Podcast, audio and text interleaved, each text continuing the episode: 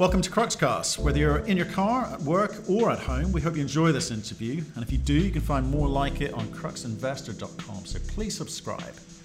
Hello, my name is Claudia Tornquist. I'm president and CEO of Kodiak Copper. Kodiak is a, an exploration company focused on copper porphyry exploration in North America. Our most advanced project is MPD, a project copper porphyry in southern British Columbia, where we made last year a discovery that was a real game changer for the company. We raised $12.7 million just about a year ago, and that set us up for a large drill campaign in 2021. In fact, the largest ever buyer margin on the property. So it's a very exciting year for our company. Claudia, good to see you again. Saw you in April. Uh, good, good to um, catch up with you.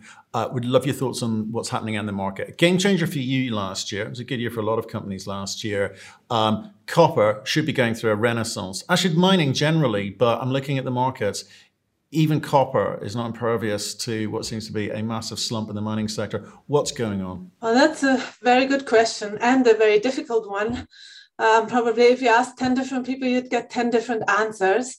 In copper, in particular, the copper price still is above um, $4, and copper producers are making really good um, returns.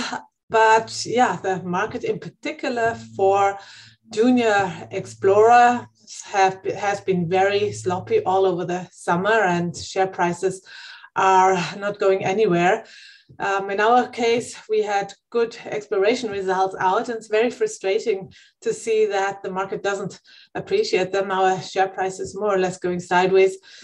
And yeah, it is what it is. Um, and um, hopefully, the interest will come back into the market. Kodiak certainly has lots of news coming, so lots of catalysts, and hopefully that'll sort of ignite some momentum. It's, it's kind of funny actually because the when I speak to CEOs, you're right. Wait, every time I ask someone, I get a different answer because no one knows the usual rules of uh, mining don't, don't seem to apply supply and demand don't seem to apply. Financing don't seem to apply. It's confusing times. I guess you're going to say to me i just I, I can control what i control and i'm going to get on and do what i do. So we better talk about that. So what have you done since april? Um, well we've been very busy. We have a the largest drill campaign as i said at the mpd project underway ever and are drilling with two drill rigs. Um, we'll have some 40 plus holes by the end of the year.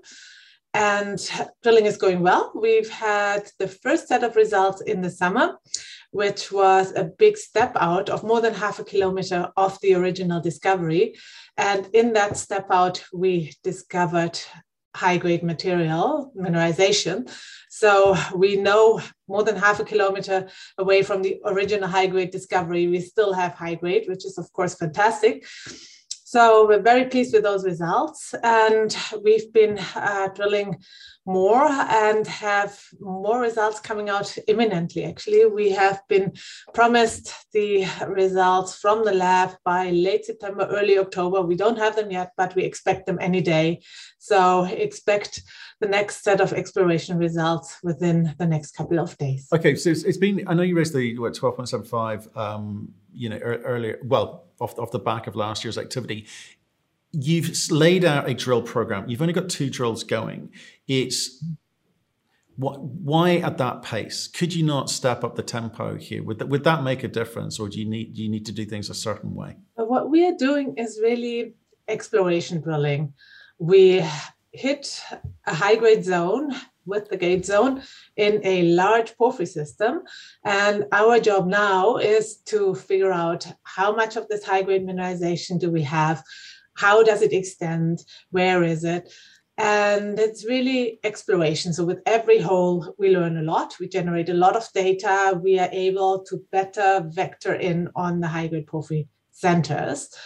And that's really the stage where you have to do a lot of thinking to drill wisely.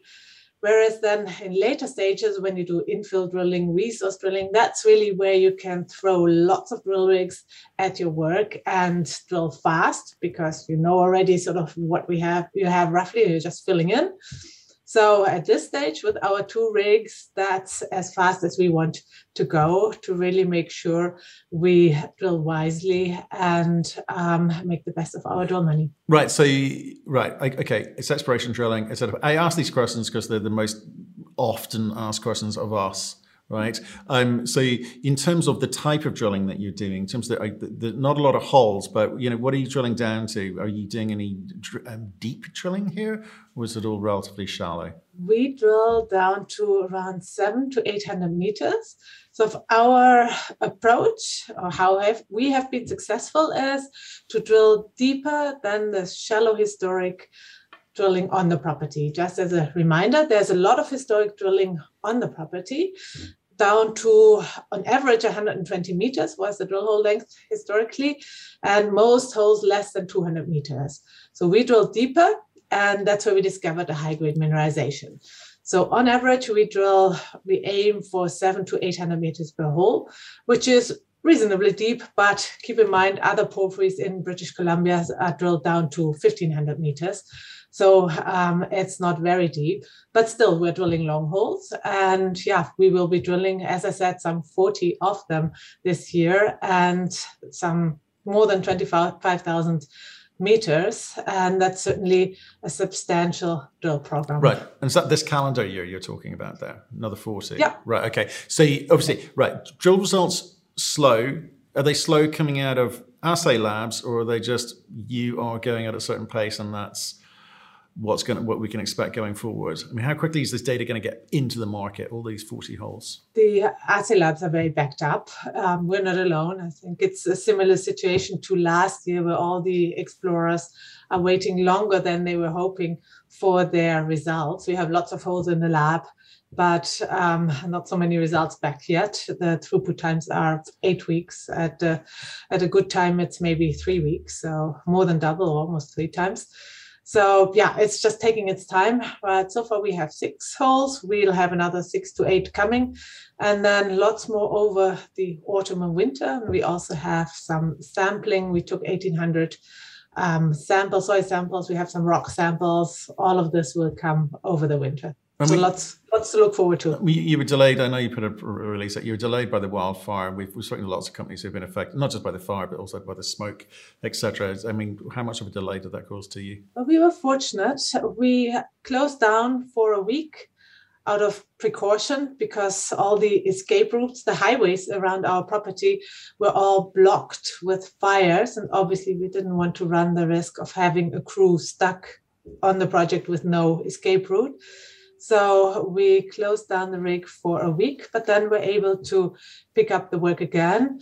And so it hasn't caused us uh, material delays, um, but it was certainly a challenging drilling season for everybody. There were droughts, there were obviously all the fires and the and the smoke. And um, kudos to our technical team we um, who persisted and and yeah we are on budget going a little bit slower than we were hoping but nothing material. And we'll have by the end of the year um, a big drill program that we'll have completed Okay, and let me talk to you about costs. Have costs gone up? I know the assays are slower, but because of the amount of work there, are you sort of seeing increased costs? Because the one bit I want to get to is you raised. You raised twelve point seven five. How quickly are you burning through that? Is it you know on budget, as it were, i.e., on schedule, or are you going to need to raise money at some point in the near future? Well, we're on budget and um, are a little bit behind in terms of meterage. Will come a little bit lower than our original target. And um, that means we are fully funded for the year and well into next year. So we are under no pressure of um, to finance, which is obviously with the markets where they are a very good place to be in. Yeah. Okay. So you're not under any pressure financially. And you, do you think that the markets at the moment, because everyone's in the same boat, you're not under any pressure to perform for shareholders? What you, would you be saying to shareholders? Well, look, you know, we're doing what we can. Uh, the market is not going to react to whatever we put out. So just bear with us. It'll be fine eventually. I mean, how, how do you appease or calm the nerves of, you know, shareholders looking at this and going, I'm not sure if this is going to break through. I'm not sure if I should stay invested in this thing. How, how should they think about this? Well, I think in our case, what investors are really waiting for are results at this point, because our last set of results were in July and we are due for results now. And I think that's real, really the catalyst that that many investors wait wait for. So the calls I get from shareholders are often, "When are your results coming?" And yeah, we expect those very soon, and that's going to be an important next step. But why aren't why aren't you doing them monthly? Why is it sort of quarterly? What, what, what's the delay? It can't just be the assays. If you put them in every month, you probably get them back every month. Would that be a better messaging to the market? Well, it's um, a bit of a of a of question. You have to put something out that makes sense. If you go hole by hole by hole, um, our chairman Chris Taylor put it very well. Then the um, the readers or the investors don't see the forest for the trees because one single hole doesn't really tell a story or doesn't really make sense. So you want to put out a number of holes, a couple of holes together, so you can actually see some progress and can see what it means, how the mineralization has increased, and and just um, something that makes sense. And now, if you think a hole that's two, um, that's 700, 800 meters long, that takes 10, 10 days to drill. So if you drill um, a, a, number of them, that's easily two months, and then you put the lab time um, into consideration, and yeah, so it just takes some time. And so we'll have lots more news coming. Um, they won't be one every week. It'll be one every whatever six weeks or maybe four. Okay.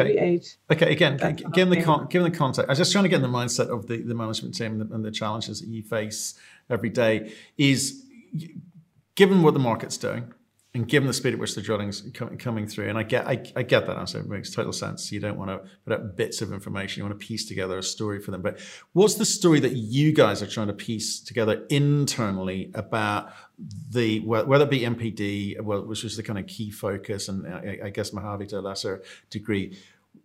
What is the way that you're approaching this? What's the what, what What's the best way that you feel you need to approach that drilling to be able to give you the information and confidence to go and raise more capital or understand the size and scale of the opportunity here? Because everyone's looking for a good copper story.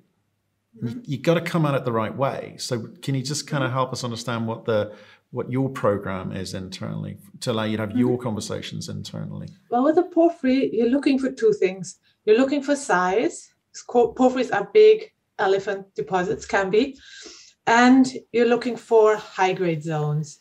Typically, you've got a large envelope of lower grade mineralization and then some high grade zones, and those are very often crucial for the economics.